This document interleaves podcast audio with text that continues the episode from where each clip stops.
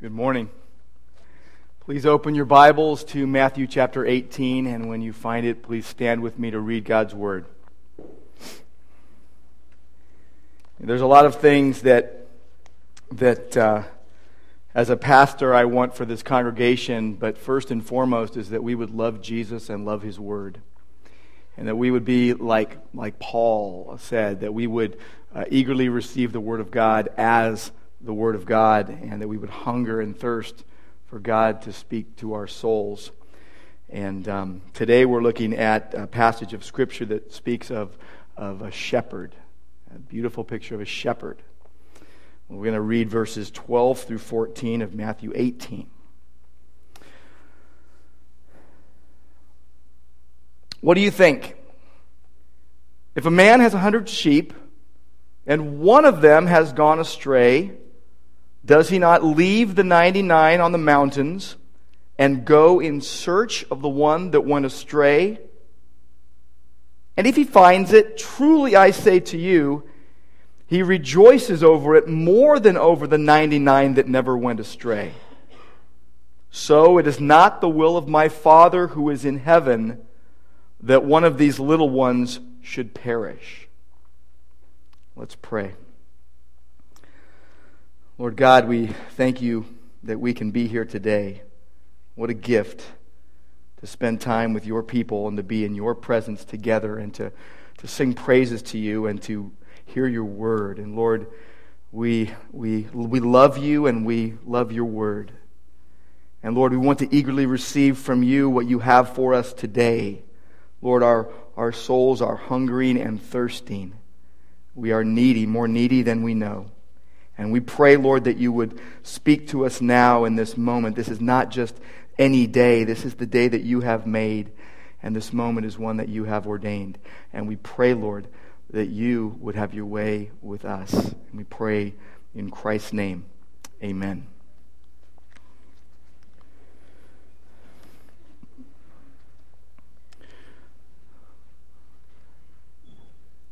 I have sitting on my desk a figurine of a shepherd that my mother in law gave me years and years ago.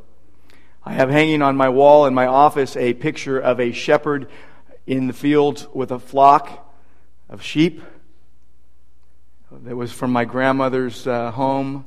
And when she passed away, that was one of the things I wanted the most. It's a simple, small picture of a shepherd tending his sheep. A, a uh, shepherd caring. Now, the shepherd theme, the shepherd motif, if you will, is prominent in Scripture. It's, you see it a, a lot. Uh, sheep and shepherds are, are mentioned 247 times in the Bible. And, and most Christians would know um, the most prominent places. Psalm 23 The Lord is my shepherd, I shall not want. He makes me lie down in green pastures. He leads me beside still waters. He restores my soul. We know uh, that the Lord is our shepherd. Or Psalm 100 and verse 3 We are his people and the sheep of his pasture. Or Isaiah 40 and verse 11 that God, like a shepherd, will tend his flock. When Angela and I got married, one of the songs we chose for our wedding ceremony was Savior like a shepherd lead us. The scriptures tell us that Jesus is a shepherd and that believers are his sheep. And as our shepherd, Jesus cares for us.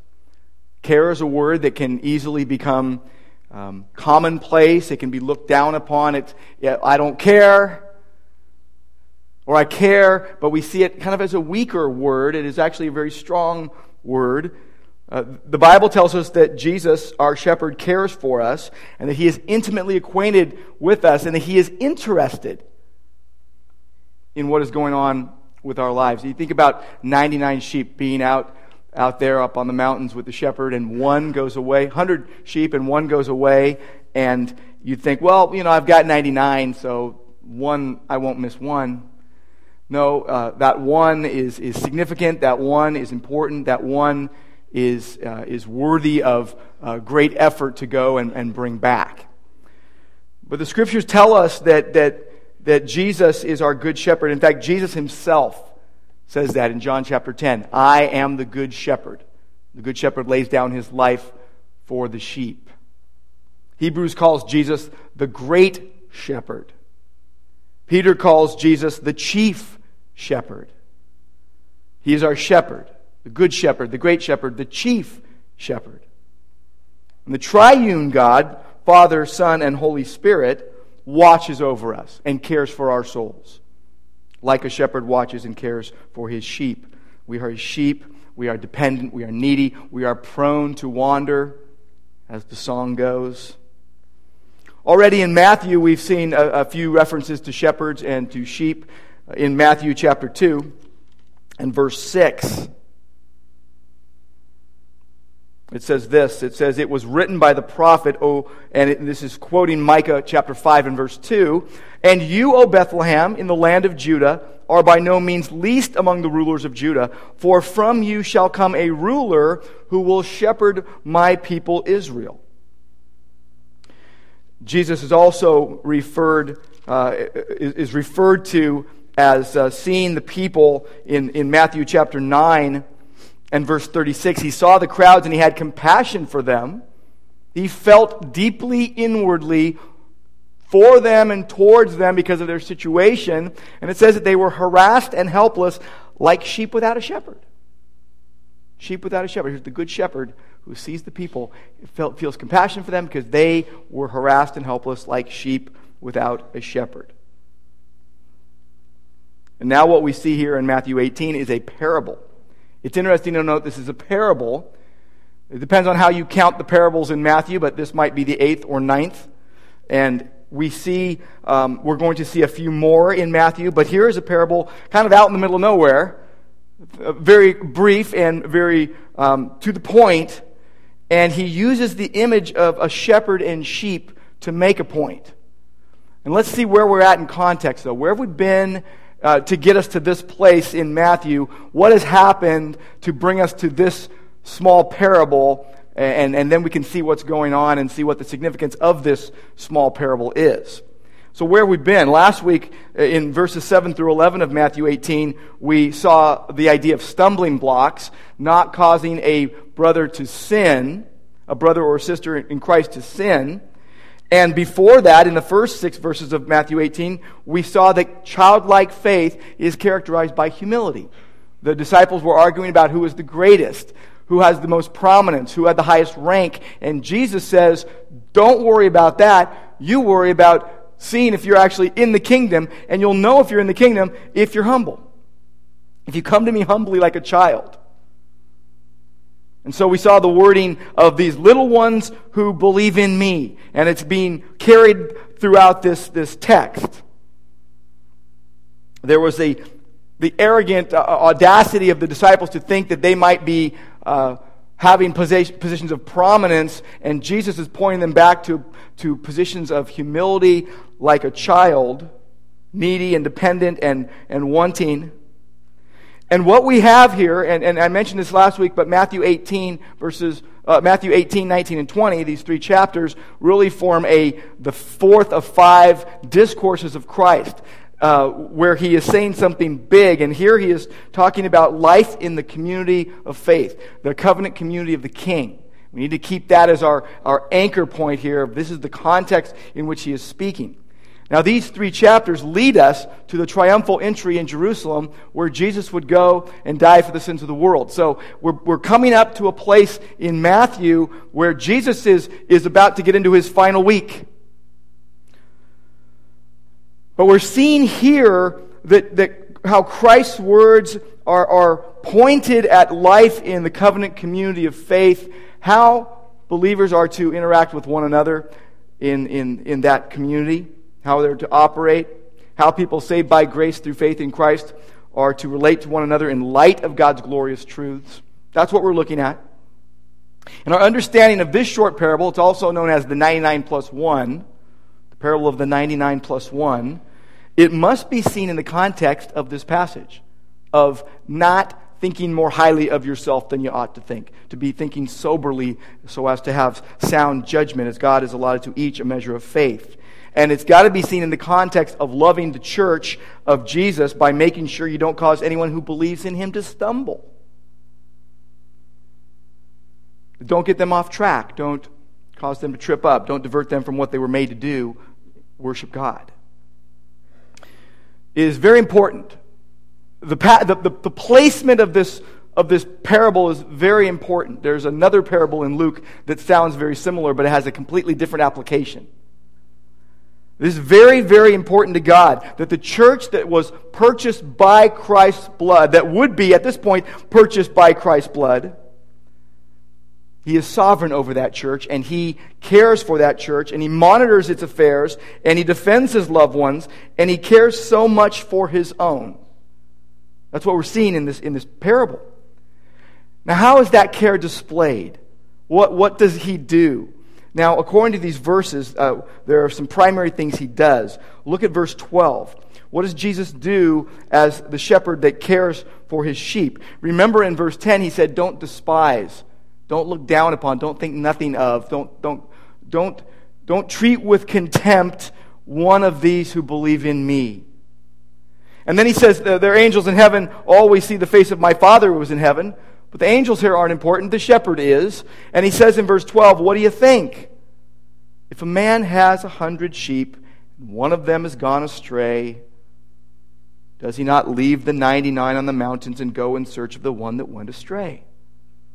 It doesn't mean he doesn't care for the other 99.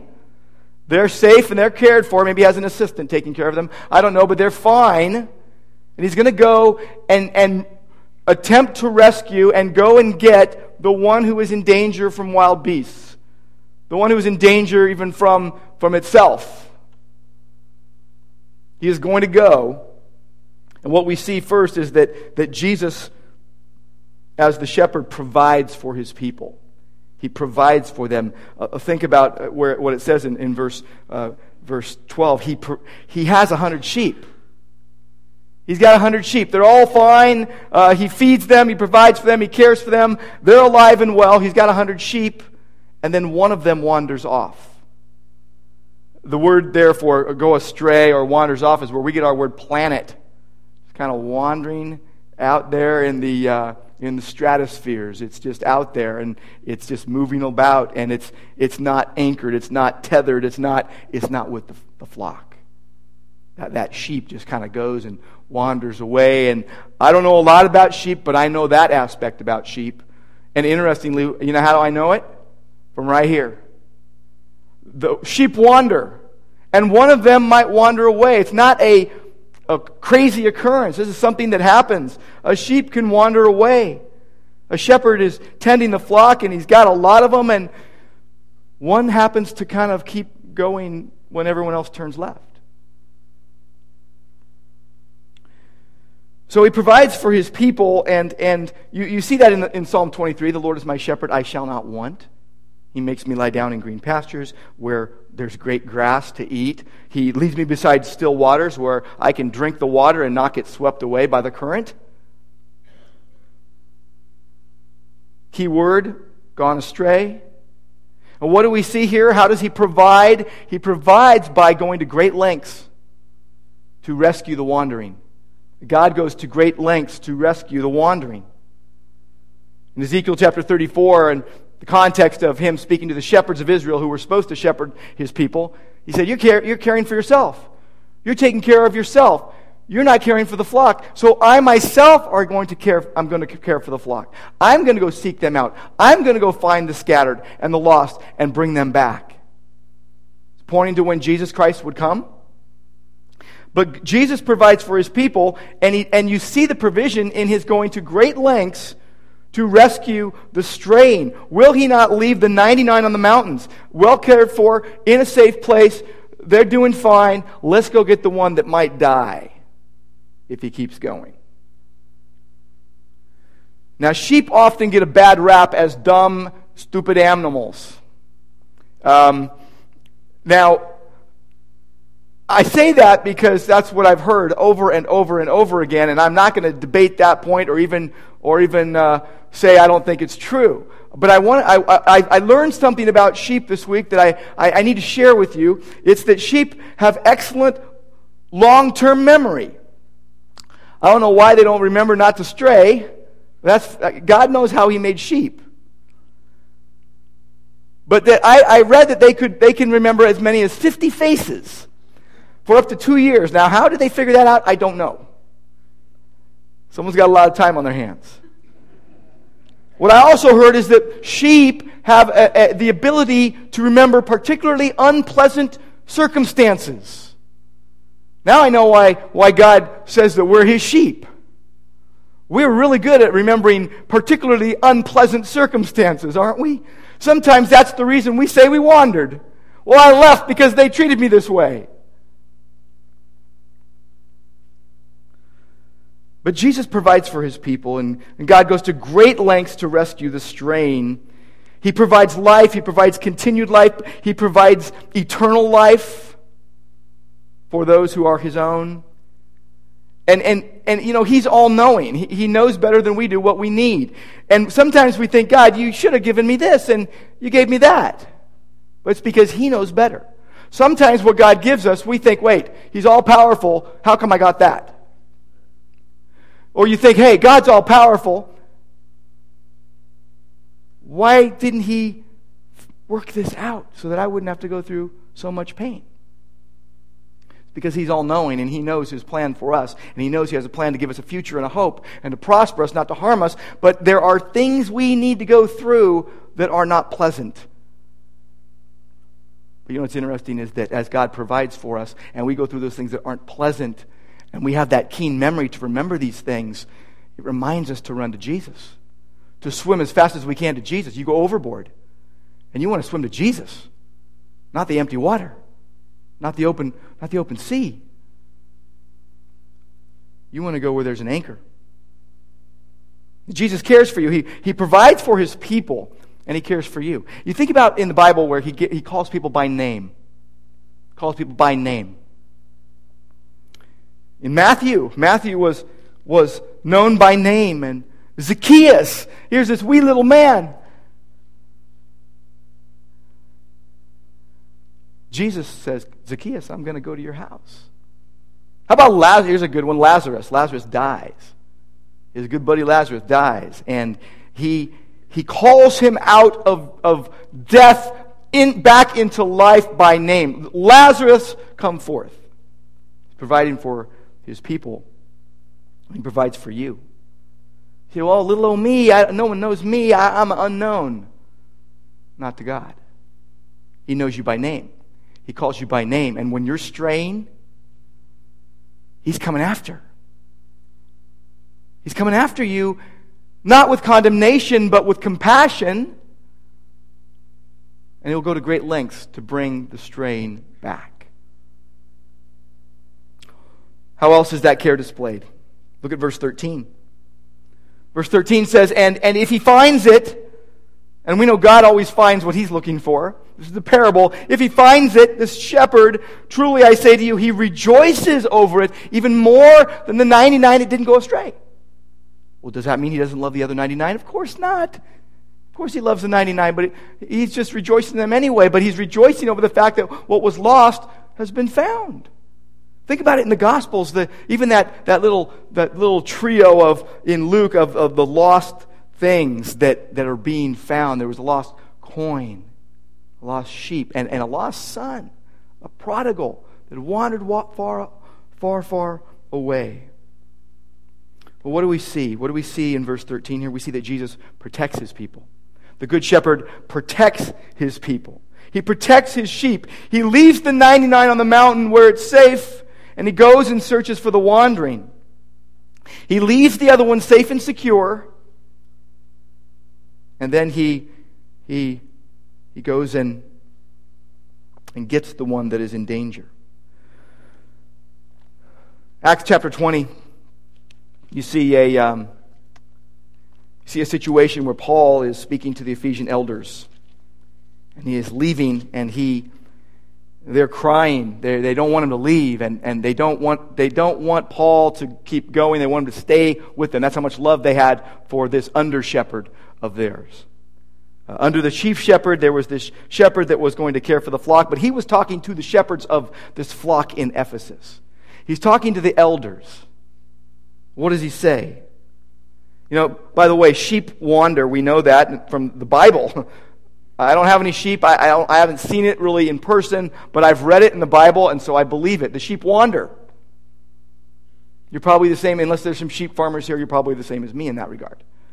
But sheep wander and they become prey for predators, and this is important business, and this is, this is life and death stuff. This is important, and so, so, so God seeks us when we stray. And,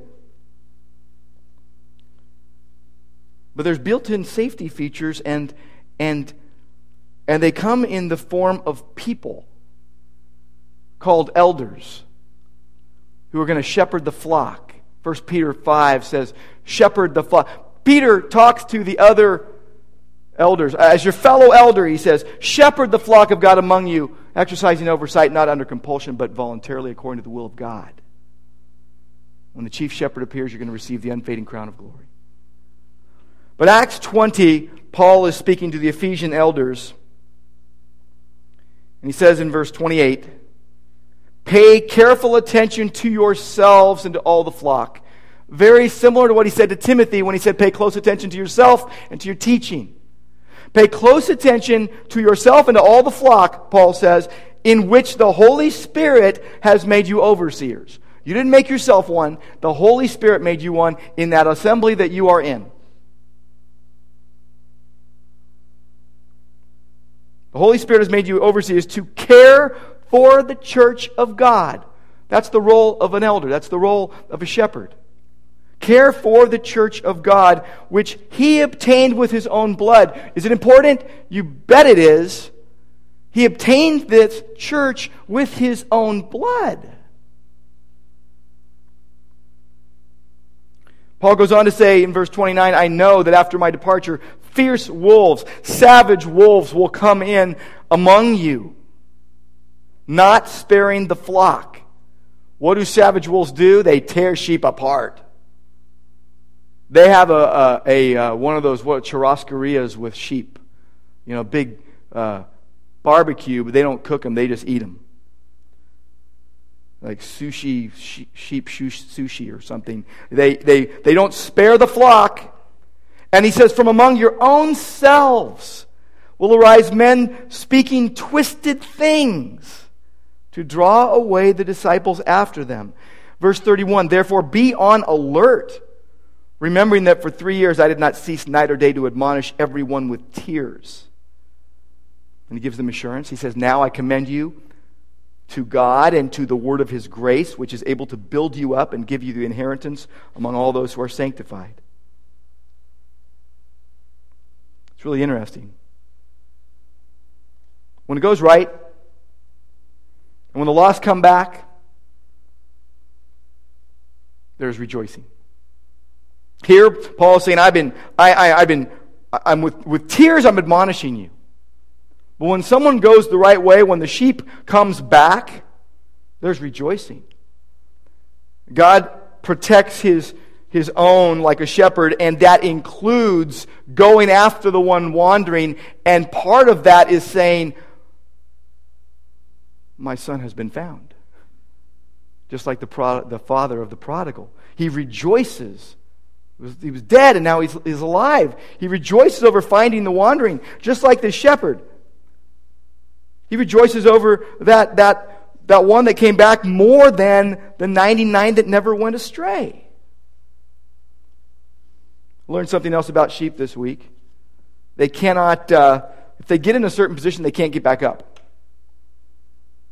Um, so if you see a, a sheep on his back, please help him. All right?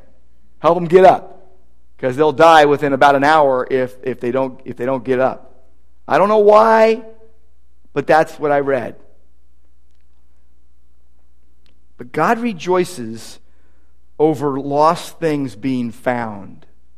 He protects his sheep. The sheep has gone, wandered off, in danger from wild beast, in danger from itself. It falls over and can't breathe and dies within an hour. And he protects his own by going and getting them. And it's not just, hey, you shouldn't have wandered off. but I love you. Let's rejoice. Let's kill the fatted calf.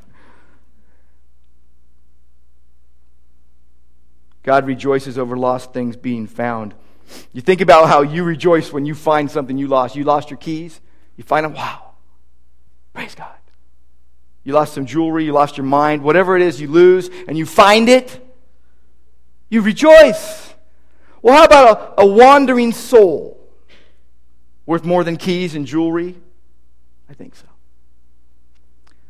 What else do we see that, that, that God does as a shepherd, that Jesus does as a shepherd? Look with me at verse 14. Jesus says, So it is not the will of my Father who is in heaven that one of these little ones should perish. I love it when Jesus keeps saying, My Father who's in heaven. You, oh, hey, don't have any misconception about what I'm talking about. I'm talking about God Almighty here. I'm, that's me. I'm the Son, equal with the Father my, my father. It's not the will of my father. It is not what he wants that one of these little ones should perish. What does that mean? It means that one of these little ones who believe in him isn't going to perish. This is good news. This is really good news. Notice that it's the little ones who believe that don't perish. Notice that it's the will of the Father for the little one who believes not to perish. What do we see here? That Jesus preserves his people. He possesses them. He owns them. Go back up to verse 12. Verse 12. What do you think? If a man has a hundred sheep, you know, maybe the most important word in this passage is the word, that little word has. Circle it, has. Why is that so important? Because it signifies ownership it signifies possession. He has those sheep, they are his. He owns them. He didn't rent them, he didn't borrow them, he didn't steal them. The, the, the devil is a thief. The devil is a liar. He comes only to steal and kill and destroy. But Jesus, what did he say? I came he, they might have life and have it to the full. Go with me to John 10. John chapter 10. Jesus speaking of himself being the, the chief, uh, the good shepherd. It's where he said, I came that they might have life and have it abundantly. Verse 10. Jesus preserves his people. They are his possessions. How does he possess his own? You've got to go all the way to the end of the story. You've got to go all the way to eternal security of believers. You've got to go all the way to being safe and secure in the arms of Jesus forever. And then you come back all the way till now and say, from now until then, you're safe. You're secure. You're owned. You're possessed by God. No greater assurity. No greater security, no greater assurance. I just coined a new word, didn't I? Assurity security and assurance. Assurity. Listen to what Jesus says. Verse 14 I am the good shepherd. I know my own. My own know me. Just as the Father knows me, and I know the Father, and I lay down my life for the sheep.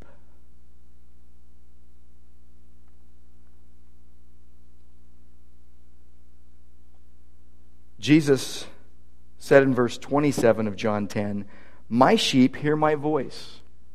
That's the word of God, by the way. If you're hearing other voices, it's not the voice of God. The word of God the voice of God.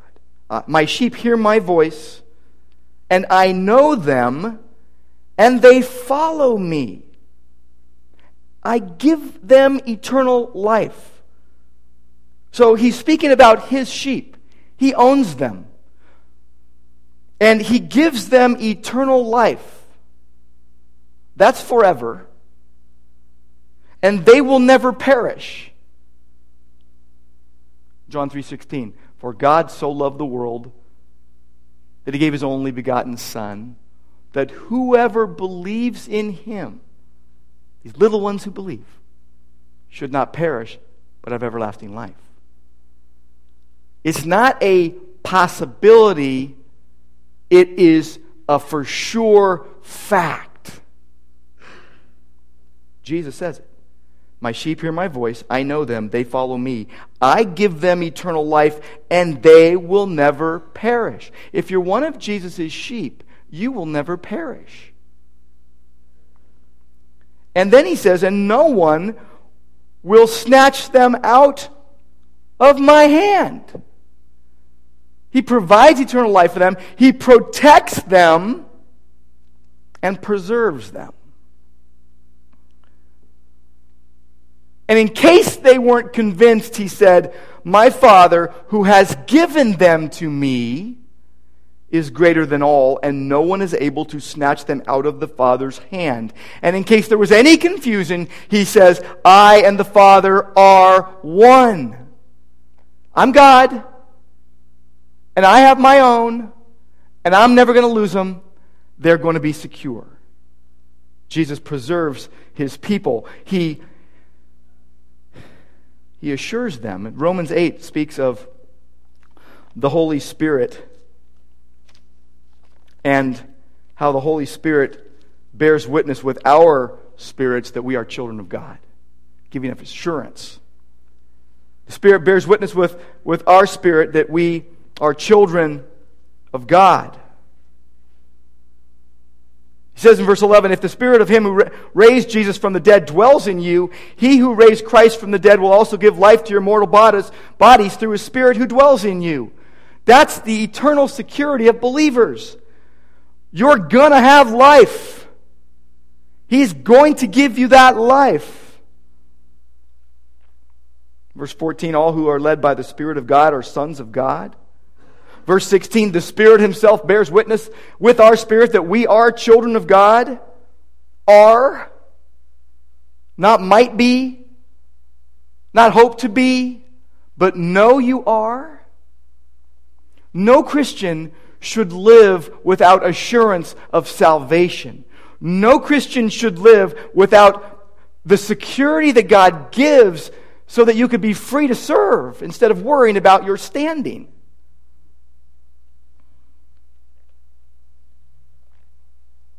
The Holy Spirit is doing this, and He's, making you like Christ, and He is keeping you secure. And so that word perish becomes a, a non issue for us who believe. See, God is always effective in his search and rescue missions. He, he doesn't fail in any m- mission he undertakes. So when you stray, if you belong to him, you're coming back. If you stray and you don't belong to Him, you're not coming back. Wandering star. The, blackness, the darkness has been reserved. If you stray and you belong to Him, He preserves you by providing for you and protecting you and bringing you back. He seeks the lost. By the way, that word lost here in some of your Bibles doesn't mean someone who isn't saved. It's one who has, a believer who has wandered. I lost my sheep. Not fully, fully lost, just kind of lowercase l lost. And what does God do as He preserves his, his people? He ensures that every believer is eternally secure. God assures every believer that they are eternally secure. That is His work. It is not our work to make ourselves eternally secure or even make ourselves feel that way. Our thoughts can deceive.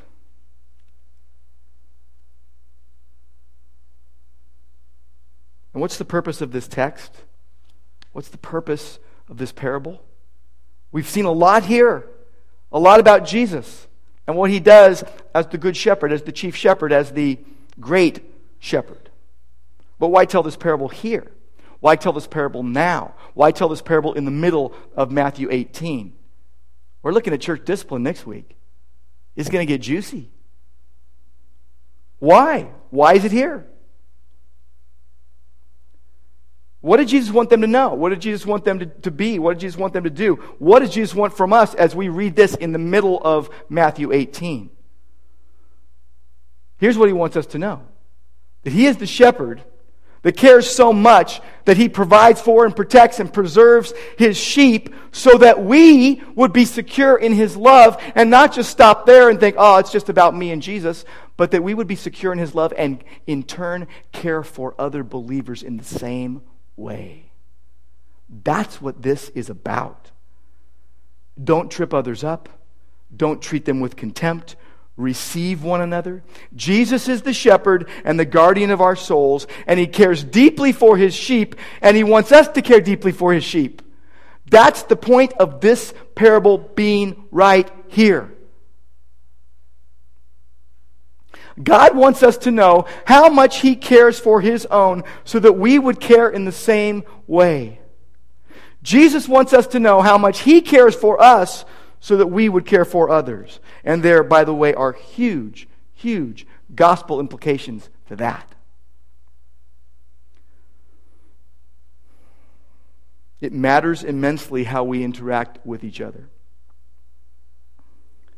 God wants us to care like Jesus so that others are strengthened. Jesus cares so deeply for his church, we should care so deeply for his church. Jesus wants us to know how much He cares for us so that we will let other people know how much He and we care for them. Love one another as I've loved you. And if God is like this, how dare anyone treat his people with contempt or cause them to stumble? gospel implications. We're in the middle of a chapter where people are saying, Who's the greatest? That there's temptations to sin and cause people to stumble. Next week, we're going to see what, what do you do when your brother sins in this covenant community of faith? We're going to talk about the unforgiving servant and divorce and children and laborers in a vineyard and a mother's selfish request for her sons to be one and two next to Jesus. We're going to see some situations that, that, that demand us to be like Christ and not like the world. And so, this placement of this parable is perfectly placed. And there are gospel implications here because Jesus provides. He wants us to be generous, not stingy. Generous, not stingy. Generous with appropriate praise, not generous with criticism, not manipulation. You know, the old, if you love me, you will. No. You know, generously, generous. We say jokingly, hey, I'm a giver, not a taker, right? I'm a giver, not a taker.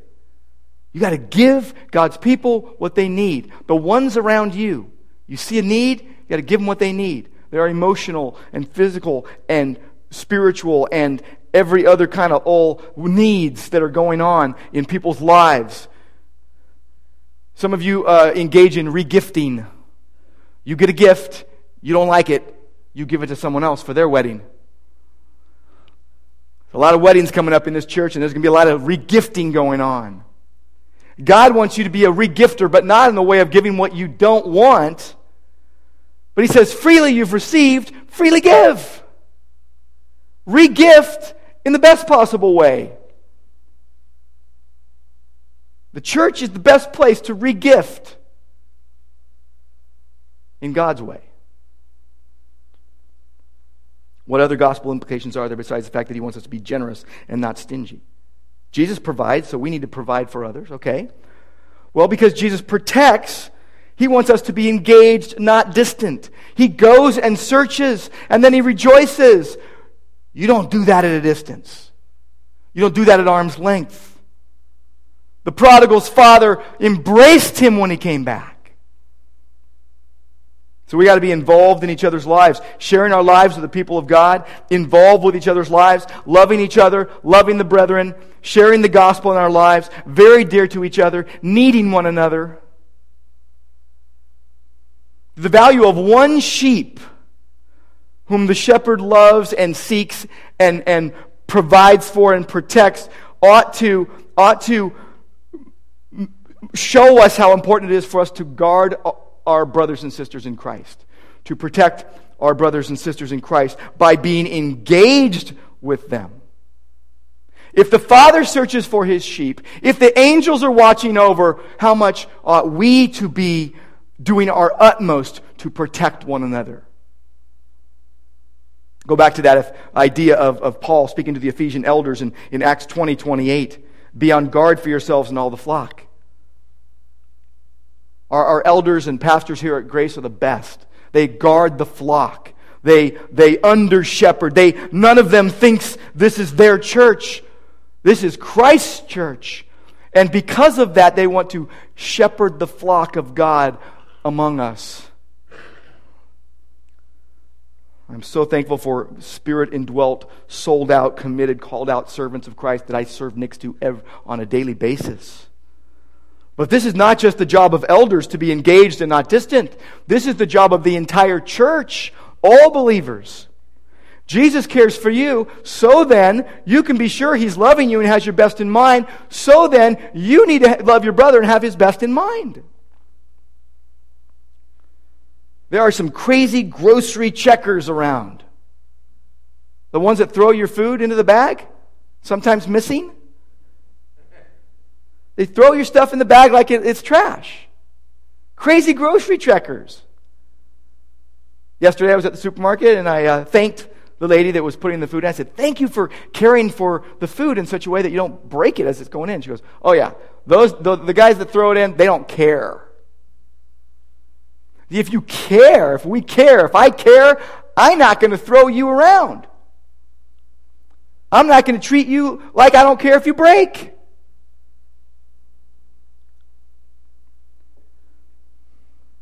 God wants us to be engaged, not distant.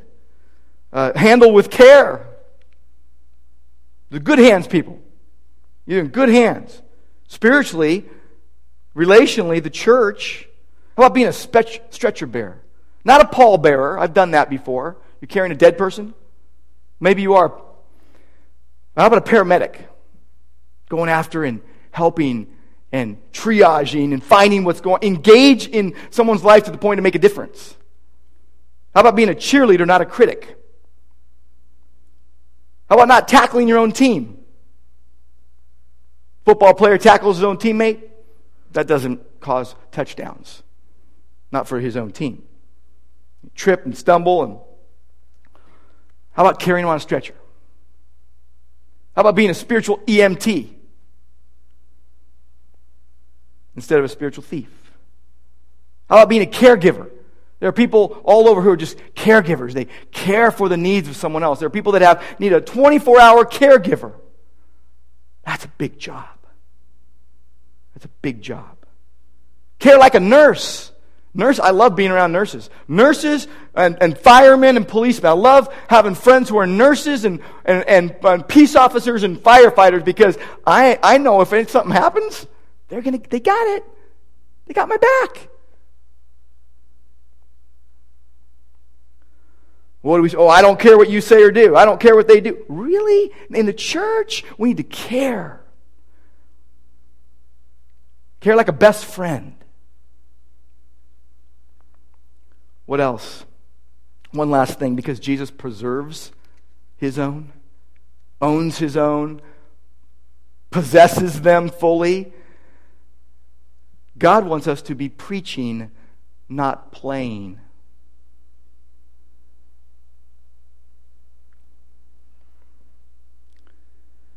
What do I mean by that? I mean that we need to be seeking the salvation of others, not self gratification. It is so easy for us to be so wrapped up. It's so easy for me to be so wrapped up in my own things that I miss the deeper, greater, more important things. We need to point people to the reason for hope and rejoicing. Paul said to Timothy, Preach the word. Romans 10 says to us how, you know, um, faith comes by hearing and hearing by the word of Christ.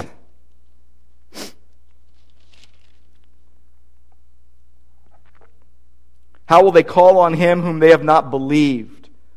And how are they to believe in him whom they have not heard? And how are they to hear without someone preaching?